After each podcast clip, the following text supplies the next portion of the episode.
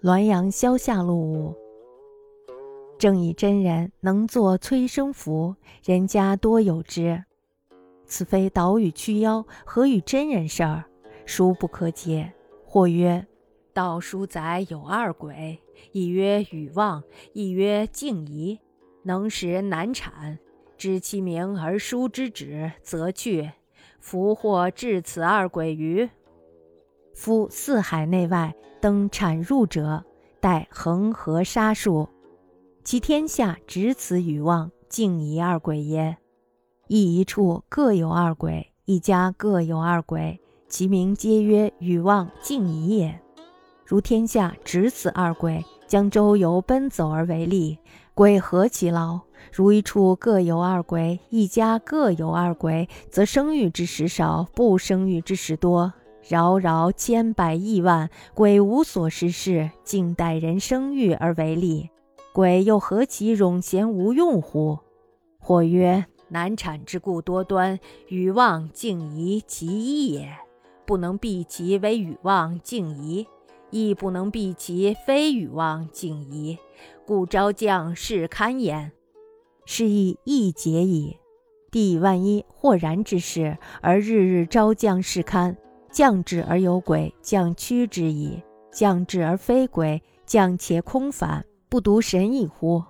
即神不嫌独，而一伏一降，试炼无数之将，始待幽王之烽火。上帝且以真人一伏，增至一神。如诸伏共一将，则此将虽千手千目，亦疲于奔命。上帝且以真人诸伏，特设以无量化身之神。共捕风捉影之意矣，能乎不能？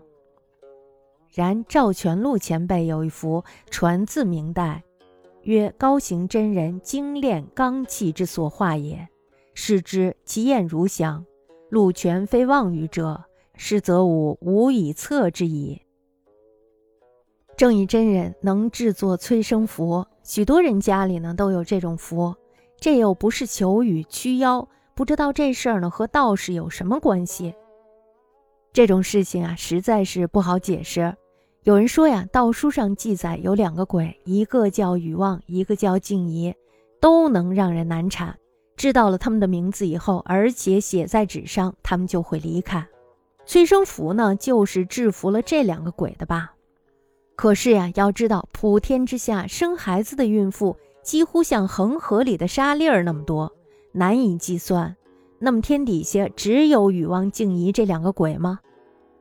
也许啊，是一处各有两个鬼，一家各有两个鬼，他们的名字都叫禹旺、敬夷呢？如果天下只有这两个鬼，他们要是到处游历、奔走而兴灾作祸的话，那该是多么辛苦呀！如果一处各有两个鬼，一家各有两个鬼，那么生育的时候少，不生育的时候多，纷纷乱乱，千百亿万个鬼无所事事，都只好静静的等待着人生育的时候出来兴灾作祸。那么鬼又是何等的闲散和无用呢？有人说呀，难产的原因是很多方面的，欲望静怡作祟只是其中之一。